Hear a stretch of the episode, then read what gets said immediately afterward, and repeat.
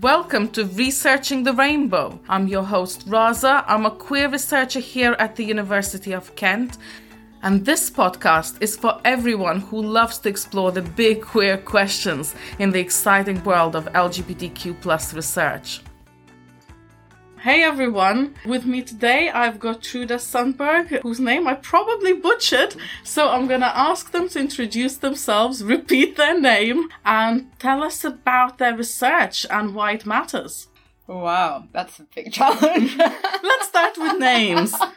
yeah, I'll start with name. My name is Trude Sundberg, and I don't expect anyone to be able to repeat that. Uh, I'm from Norway. I lived in several different countries, starting with Norway, moving on to Costa Rica, England, China. Now I'm just stuck with why does my research matter and what is it even about? Well, to be honest, I've been thinking a lot about this today because I've had uh, a lot of conversations with students that are thinking of coming to Kent and I've been talking about my research.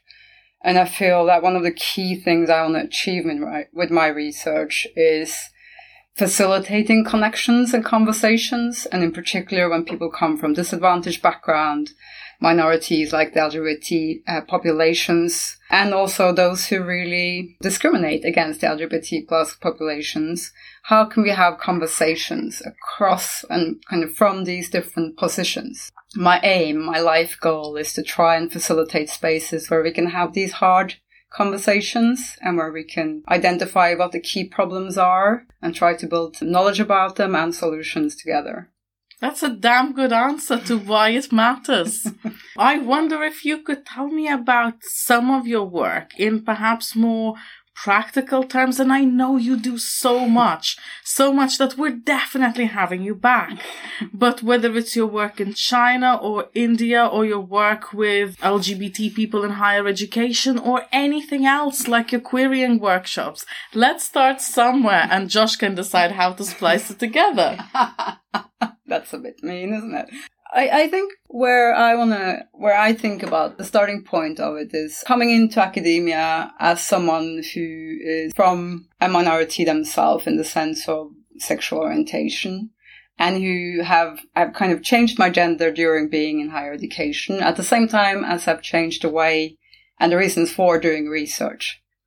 And the reason why I'm saying that is changing your gender, change the way in which you are seen and how others see you. So in practical term, yes, you experience discrimination. Yes, you experience homophobic, transphobic language. Yes, you experience all of these different small slights at different points here in your career and in your journey as an individual. And for me, that has really impacted how I do research and why mm. I do research. And I want to say that just because I feel that my research is very much moved towards a place where I think about lived experience as mm. key in how I do research and why I do research. And I really want to bring the people who are living in the places I'm researching and who are experiencing the problems I'm researching into the whole research process. Mm. So in terms of how I do research is I work with the communities and as part of the communities. And that might sound really technical, but it is a huge step away from being, you know, a white cis male anthropologist that goes to Africa and observes black people, right? Mm. I don't, I want to do everything I can to move away from that model of doing research and so when I've done research in India, for example, I have been brought in as a methodologist. I've been asked to become part of the project and we're really focusing on letting the problems be defined by the people that are experiencing the problems. So I'm looking at in India water scarcity and water security, which means that we're trying to find out who's got access to clean water, how much do they get enough mm. of the clean water, what happens to the toilet situation, do you have access to toilets safely? It's about, you know, having water inside in your house or you have to go and get water. And what we've done in India in particular is to work with other gendered communities in particular because they haven't been taken into consideration at all in studies around water in, in most places in the mm. world, but in particular in India where I'm focusing my work on that. So we're working with those communities, mm. letting them define and identify some of the issues and designing the research project and mm. the solutions with them and across. yeah. groups. So, yeah, I, I say that just because I think it's a recent project. But I think if you'd asked me 10 years ago, I would have done my research very differently. Mm. Kind of going back to the fact that I've changed a lot since I came into academia. I will definitely come back to that.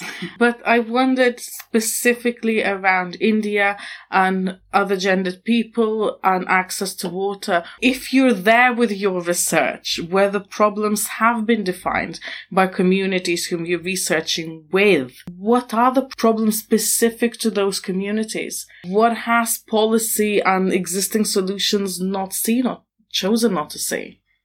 I mean, just thinking about the fact that in some of the neighborhoods that we work with, you have to go out and get water. So you have to queue up Mm. to get your water. And for some minorities, queuing up to get water means that you are putting yourself at risk because there are certain perceptions and stereotyping and ways in which people of other genders, or even also we found an issue around religion. People from different religions are seen in a certain way and thus conflict happens in the queues. And that's one thing that I think hasn't really been discussed a lot, but that comes up as an issue. The other issue that happens in particular with other gendered communities is that in many places in India, you're not allowed to work in all kinds mm. of jobs. And so toilets might become, if you are in sex work, for example, might become a place of work. Mm. And so issues around hygiene and access to that becomes important or a hmm. source of tension. And also having public toilets because you might not live in a place where there are hmm. public toilets is an issue. And also if you go to them, there might be violence happening be- hmm. because again of the stereotyping, the stigma, the, all of the different kinds of ways in which you're seen when you're different and when you're different gender. So I think I mean, that's a tension between that and then the knowing that a lot of the, the genders that we are now seeing as, you know, the gender binary are, are colonizers' gender Mm. identities and that there's a history of, you know, much more gender diversity in this place. But there's a tension of that in the community as well. Mm. And so I'm personally dealing with the fact that I am a white Northern European coming Mm. in and doing work there. And then they are obviously battling with whole historical variation there and the kind of internalization of the colonized way of living gender identities. How have you been received in those spaces and in those communities?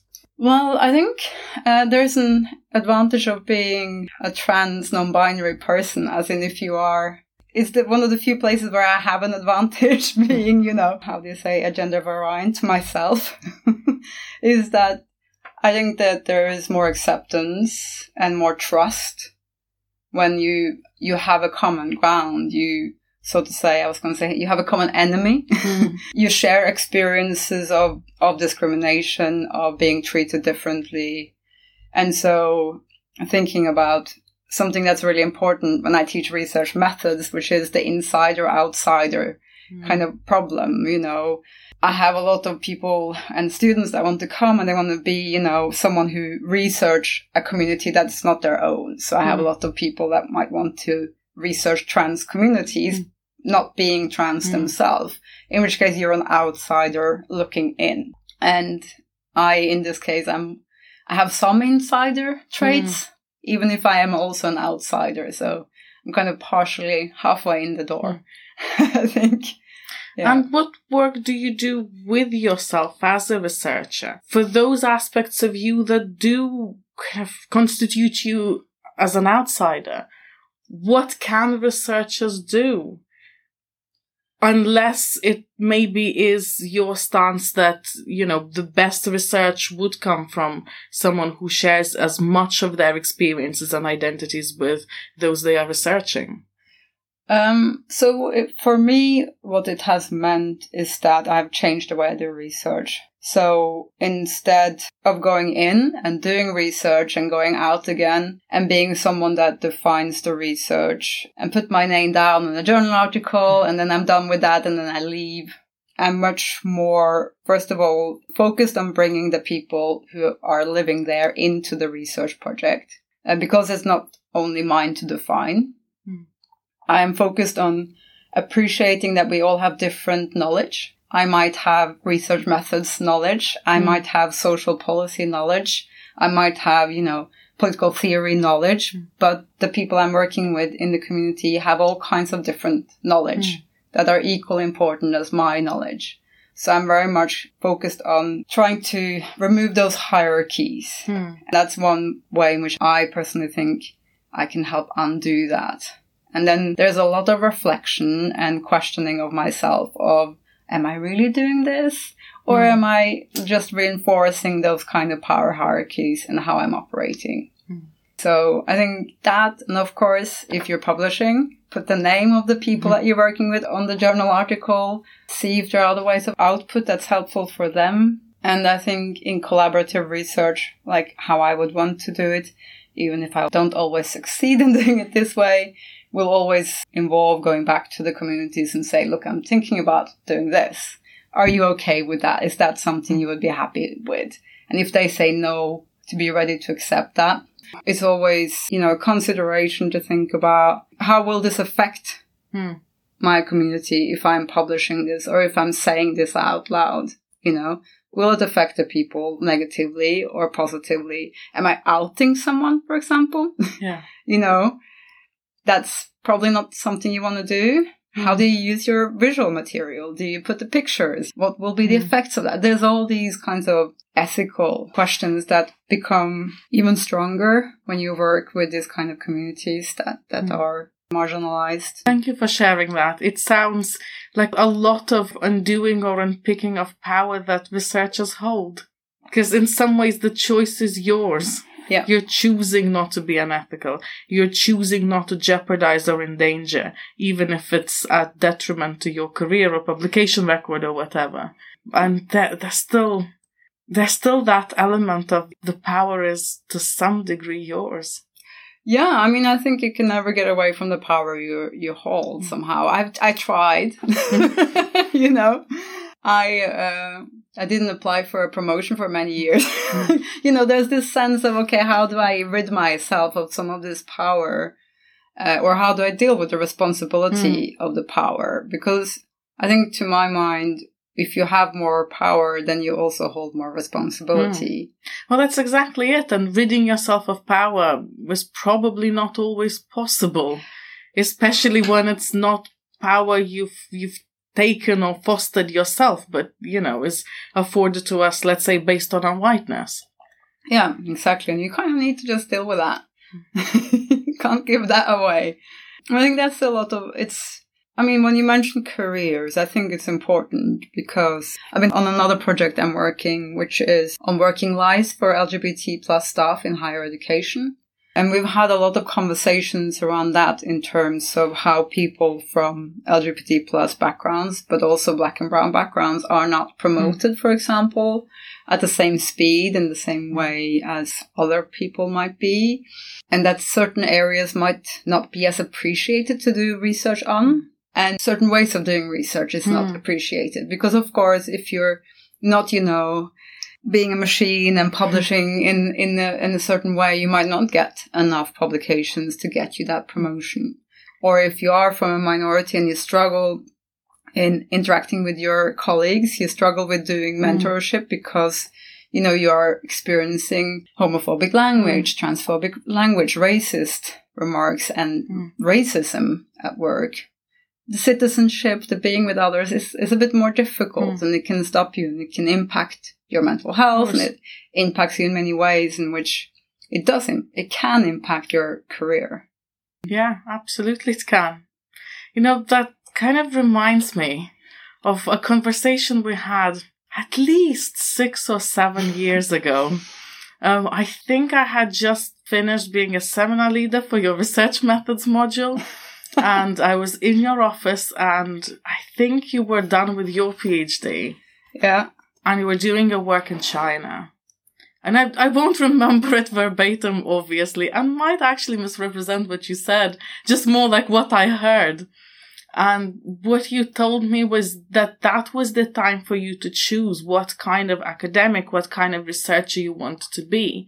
And then it was perhaps more through the lens of activism But that felt like such an important conversation about choice. And what we're talking about now, and I'm reflecting those potentially seven years on, I would need to properly count, but that feels about right, of how much choice we've had. And I wonder if I can put you on the spot and tell me if I can't or shouldn't, but how much choice have you had to be the researcher and academic that you want to be, even if what you want has changed, which is brilliant, but you know, how much of that has been in your hands?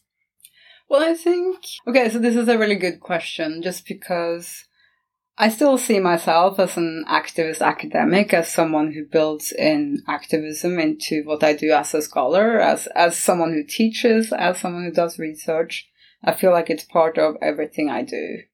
So what I, I think how I found it is that very early on in my career during my PhD, I definitely had much less power to define how I do research. And then I was caught up in this, okay, I need to do it this way the first couple of years afterwards. Mm. Because you get caught into a narrative, you get caught into a way of doing academia, a way of researching, a way of teaching, a way of things should be done in a certain way. And then I just found out actually, no, actually I can change it. I don't have to do research in this way. I don't have to publish in that way. But that doesn't, it does come as the cost, right? I had recently, I uh, have a friend who's, who's, who's very dear to me, but says some things that I hugely, deeply disagree with. Uh, just as an example of, of the kind of comments you might get if you do research differently, if you mm. do interdisciplinary research, if you do research that includes, you know, community driven research that's more about different kinds of mm. outputs. Someone told me I, I do public engagement. So I don't do research, I do public engagement because I work with the mm. communities, I do different outputs and all of that, and that's public engagement. And I've had a lot of conversations with other academics that do collaborative research, do community driven research, who's often felt they haven't been taken seriously mm. as academics because you're not doing it in the traditional way. And I think what I've learned over these years is that you need to have a kind of a conviction mm-hmm. of why you're doing things in the way you do and why this way of doing it is right for you. You do have a choice, but I'm not going to say it doesn't come at a cost, you know? It must come at a benefit too of seeing things differently, right? Or allowing yourself to break out of those boxes of what's in inverted commas proper research or most rigorous research or whatever other nonsense labels we put to it. I, I don't want to turn us into producing silver linings, but I wonder what's on the other side of that coin. Well, what I mean, have you gained? Well, I, I've gained a lot of things. I mean, for me, what working with and in communities has brought me is a lot of really exciting projects, amazing communities, lifelong friends, outputs and groups and spaces created that I couldn't even imagine. You know, you were mentioning the queering workshops. And we had one, was it in May, the queering freedom? Anyway, this space that we created where we can talk about freedom from all of these different points of view, you know, as freedom from Islamophobia, freedom from discrimination, freedom from trauma, and how we can heal our communities, you know, to be able to create these spaces and be part of creating these spaces just is a huge source of happiness for me. And I, I feel really lucky because I've been and I continue to be part of these communities mm. in China, here, in India and elsewhere. And I, I also feel very grateful that people let me into these mm-hmm. spaces. Mm. But you create that space for others too, like the queerying workshops. And I've been to one of those. I really can't wait to go to more. Tell our audience, what are these workshops about? I think what they are for me are spaces where people can come and really engage with some of those big concepts that, at least when it comes to the first one, queerying freedom, has become these huge terms of contested territory uh, lately. And I think it's what we want to do with the queerying workshops is to kind of curiously and creatively create have spaces where we can think about well what does that actually mean to us what does it mean and how can we engage with it? What does it mean in my daily life? And what does it mean for others who are living at the margins, who are experiencing discriminations or suffering or difficulties due to their background, due to their mm-hmm. positionality. And with the queering freedom, we just really wanted to open up a space to think about freedom differently, to be defined by marginalized communities, because freedom of speech the last few years now has very much been defined by a majority of white, cisgendered people who have an agenda with freedom of speech, where freedom of speech is about being able to say things that have a negative impact on other populations. And we wanted to take that and redefine it and think about what does it mean to be free? Especially what does it mean to be free if you're living at the margins? For me, it would be what does it mean to be free as a trans non-binary person who experiences, you know, small comments, misgendering every day or, you know, things happen on a daily basis and you kind of need to hold it. Mm. And what would it mean to be free for me? That was one of the prompts. And what we want to do with the workshops is also to bring in practitioners, bring in artists and art, bringing different ways of engaging with the world around us to kind of engage with these concepts differently mm. from a different point of view and free up some of the tension and conflict and, you know, difficult relationships that are attached to that. Mm. So we did queering freedom, queering the channel, which the channel has a lot of perceptions that come with it. Mm. Crossing the channel, refugees, asylum hmm. seekers, war, swimming the channel, charity, fundraising. There's so many things that is attached to the channel. But the channel and water also divides us. It creates divisions. Mm. And we wanted to kind of think of how can we engage with this? What does it mean to me? And to use creative methods and to open up spaces to engage with what is around us is, is what we're hoping to continue doing and I can't wait to attend more. I went to the Freedom one and I went online because that one was the online event. And I'll admit on record that since the pandemic and online events, I have always multitasked. You know, I've attended a conference while doing emails. And I started in the same way. Within five minutes, I downed tools and thought, this matters. This I listen to. I still remember struggling with the answer of when I feel freedom and my freedom coming through anger, which I've never stopped to consider in that way. Yeah. That stayed with me. Yeah. So I think it's very powerful when you talk about spaces that you've been allowed to be part of or invited into, but you're creating those spaces too.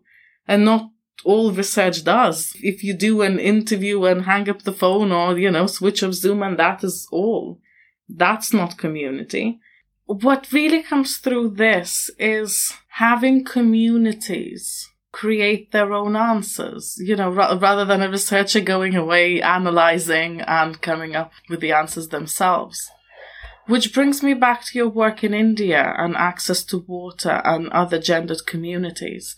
What I remember is that in one of my questions I said other gendered people. Mm-hmm. You responded saying communities not not kind of in contradiction to what I said, but in, in your own language and in, your own answer. And that made me wonder again about power and positivity in, in really violent and difficult circumstances. And the fact that we spoke about other gendered communities defining problems around water access, but also solutions. So what solutions have you seen if that work has reached that point? I don't even know what words to use, whether it's strength or capability or what, but community carries connotations, right? Of care, of belonging. So as well as all those tremendous challenges that you've described, is there something on the flip side? Something really special that binds people in those communities. I guess when I use the word communities and groups, I'm trying to counter the feeling of being isolated. Hmm. That come with people and you focus on individuals. And because of that, I want to think about communities in a positive way. I want us to think that we are part of something. We are part of something that's larger than just me as an individual. Because I feel like one of the worst things when you are in a minority or if you're living in the margins and you've had traumatic experiences is to feel isolated, to not feel like you have anyone else, that no one can help you. There's nothing else. And I think for me, community can be quite conformistic and oppressive. Mm. but if it's defined by people within the community and if it's built together, I think the community can be amazing. It's got great potential. And I really feel that hope and hopefulness is really important.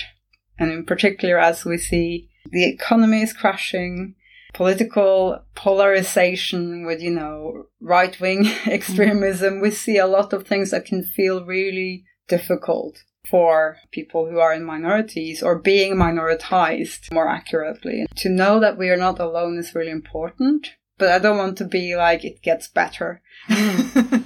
because yeah, I feel like evidence is to the contrary. yes, there's not but I feel like what I really want to do is to open up those spaces and to be be part of that. And I'm getting to the thing about, you know, the community knowing mm. the solutions because something I'm I'm wanting more training in is restorative justice and ways in which we can have groups of people and identify, you know, the ways that are already there in solving problems.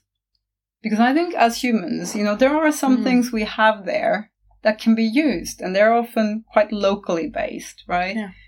So I think with colonialism and capitalism, we have decided that there's a set of ways of doing things like democracy mm. and yeah, capitalism, that this is the way we have to do everything. And we kind of stopped appreciating that there are other ways of solving conflict or ruling oneself that might work better, or maybe you need to adapt it.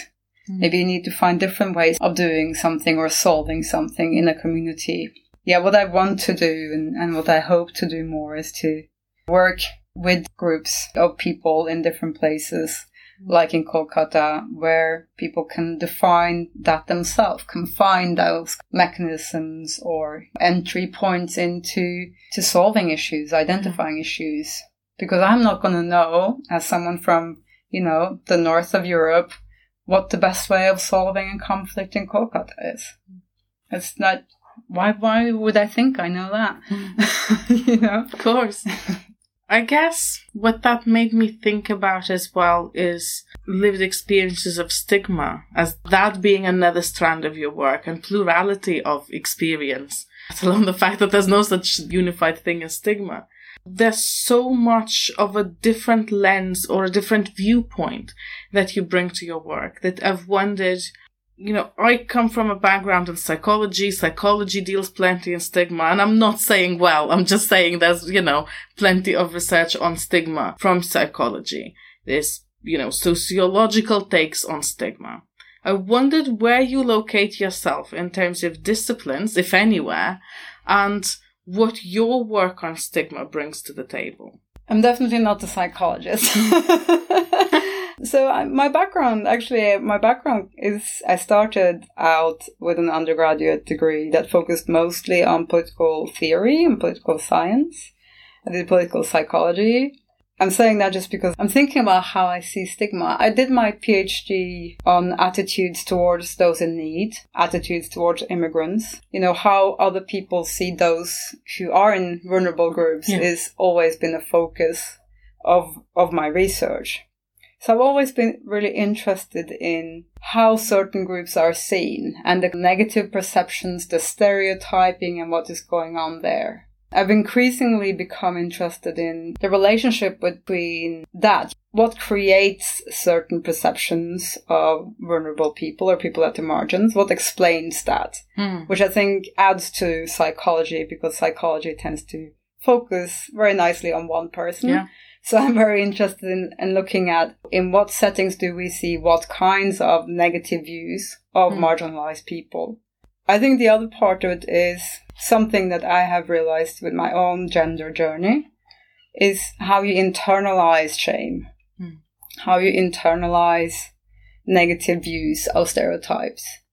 And I think one of the most powerful experiences I've had over the last two years is to deal with my own internalized transphobia, which is like self hatred, mm. right?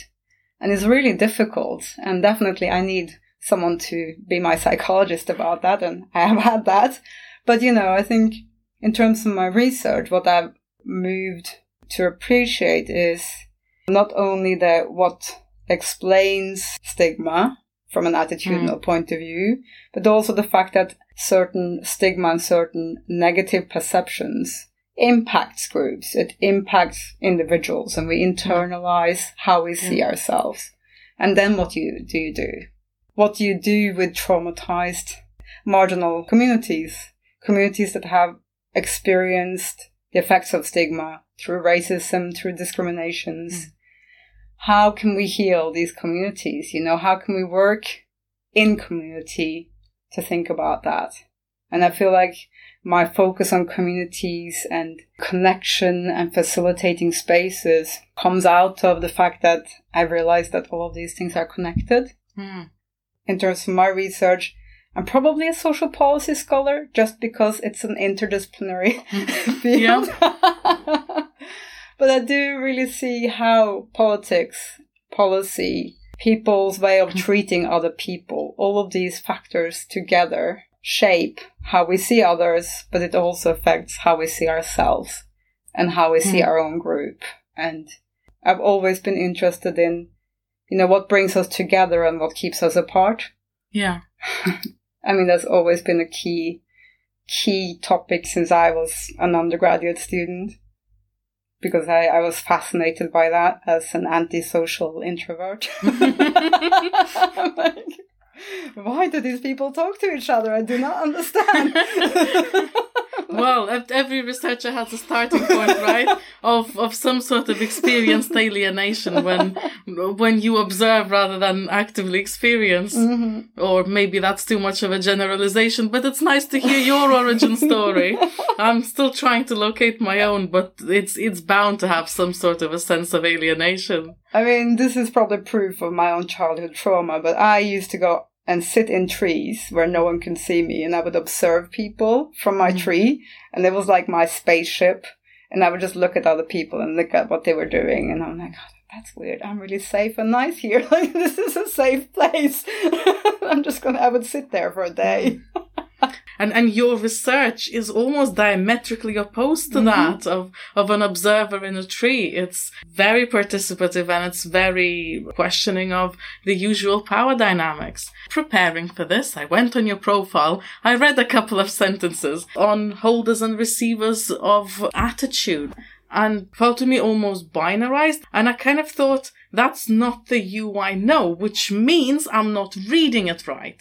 Yeah, I think maybe I need to rewrite that sentence. That was not a diss. And actually, look, if, if it gets people asking questions, surely you need to leave it rather than do anything with it. Yeah, I mean, of course, I don't mean it as if there is one holder and one receiver because we all hold and receive in the sense that we all have attitudes and we all receive someone's reactions that come out of an attitude they have. So we all have both of those. What is meant goes back to the experience of discrimination, the experience of being treated in a way that can impact you negative coming mm. out of other people's negative attitudes. So let's say when I was doing work on people's attitudes of welfare claimants, mm. a lot of people have negative attitudes towards those who are on benefits and will say so. And that's a very clear mm. division. But what you also will find is that amongst those claiming benefits, there is an internalization, there is shame, there is stigma, right? Mm. And so you can hold a lot of different kinds of attitudes and yeah. you can receive benefits and you can judge others on benefit. That yeah. often happens. And equally, you can be the person who judges from the outside, and when your own situation changes, you've internalized that so much. And I've heard it from my own research participants so many times saying, well, we're not the type of people who claim or ask for support, or there's so much shame that people will go without even when they are entitled to support and it's available, and when the hell is it anymore? But even in those cases, it seems that the perpetrator of that attitude or stigma, again, may be a bad choice of wording on my part, becomes also the holder of it where should the circumstances change, they will deprive themselves. Yeah, and I think that's where I'm coming from when I'm wanting to to create spaces where we can also reflect. So with the mm. queerying workshop, what we want to have are, you know, reflective spaces where there is space to admit, like when I was saying that I have internalized transphobia as someone who identifies as trans non-binary, I, I had that myself, and you to mm. be able to talk about that and process that together with other people and say it out loud means that you need to have a space where that is okay, where you can feel safe to do that. And I think that's a challenge that we have as a society at the larger scale too. How can we have that? Because there is a lot of conflict. A lot of things are said without bad intentions, but the impact of what they are saying are quite negative. Hmm. And how can we change that around? Because I hmm. feel that with, with misgendering, most of the time people misgender me not out of a bad intention, but is how do I then create or we create a space where I can say, look, like, can you change it? Or someone else can say it mm. without that other person then feeling uncomfortable, without me having to take responsibility mm-hmm. for their discomfort. Yeah you know, there's so much discomfort there. And I feel like there needs to be more thinking of how we can create these spaces for discomfort, for the uncomfortable, so that we can move past it. Mm, absolutely. And still, it makes for quite a vulnerable and exposing space for you, right? And that's both the joy of doing research in spaces that hit home so much, but also the challenge and the pain of it, right?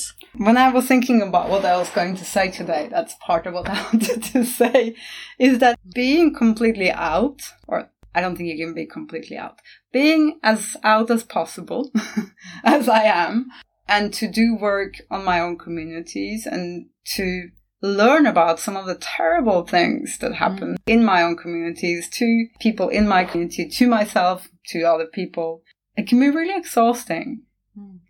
And someone once said to me, Trude, should you do this research? Because I feel often when you're in a community, you feel like you need to do something to help mm. your community, even if you are not actually emotionally prepared to do that, mm. because it is exhausting.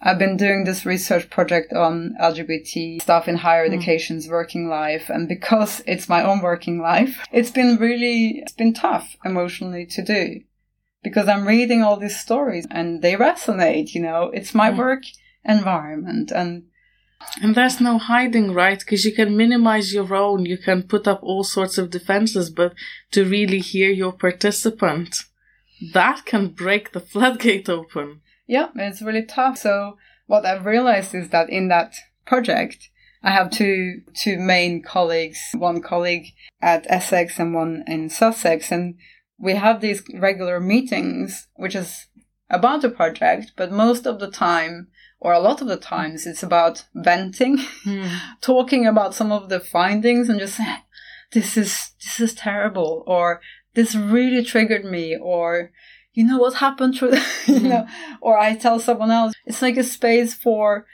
okay we need to get it out mm. somewhere and i think that's actually become part of the research project mm. that we need that we need to be able to just get it out of our system say that in terms of it's emotionally tolling because I, I think increasingly want people to be very aware that doing research can be really tiring. And really exhausting, and we might not be ready for it. I didn't do research on my own communities until I was longer into my career mm-hmm. because I don't think I would have been able to without completely breaking down earlier on because it is tough. You need to have the tools to take care of yourself. You will break down a little bit and then come back up, you know. It's it's tough. Mm. It's something we don't talk about too much as researchers, the toll it can take on you Yeah. And uh, yeah, it's uh, ironic that it can exhaust you to try and do to do research on your community that you want to do for social change. Everything that matters carries its risks, doesn't it? Yep. Because I was writing this chapter for a book on being the other gendered sociologist. so I started writing this very sad story about exhaustion. and I was thinking, do I really want to tell people that this is like a, a like a possible outcome of you mm. doing research on this? it's not very optimistic, is it?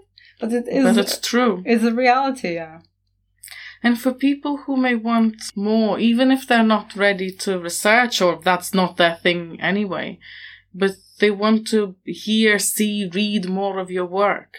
What's next for you for queerying? What's next for your research? And where can people find your work? You can find me on the website for the University of mm. Kent's SSPSSR school, which you can put underneath because it's very long. We have websites for some of the work I'm doing in India. We have a website there. We have a website for the LGBT plus staff working lives in higher education. So I can provide that in a, in a link underneath the podcast. And in terms of where next, more queerying workshops. Mm-hmm. I'm finishing up a chapter that hopefully going to be in a book about gender and research in sociology, which is a handbook. I'm also writing up an article on queer grief, mm. which is a very therapeutic topic. We're finishing up the report for the LGBT Working Lives project. Yeah, I'm submitting a book manuscript that hopefully mm. will be submitted. Yeah, there's a lot happening. Basically. Certainly is. I so, always have a lot of things happening, and uh, so I can just provide links. Brilliant. 2030 doesn't matter. you know, I, I was gonna ask, just finishing and saying how much I've enjoyed this conversation. I was gonna ask for some finishing thoughts that maybe carried hope, but you know what? If I've learned anything today is that this is not my space to control.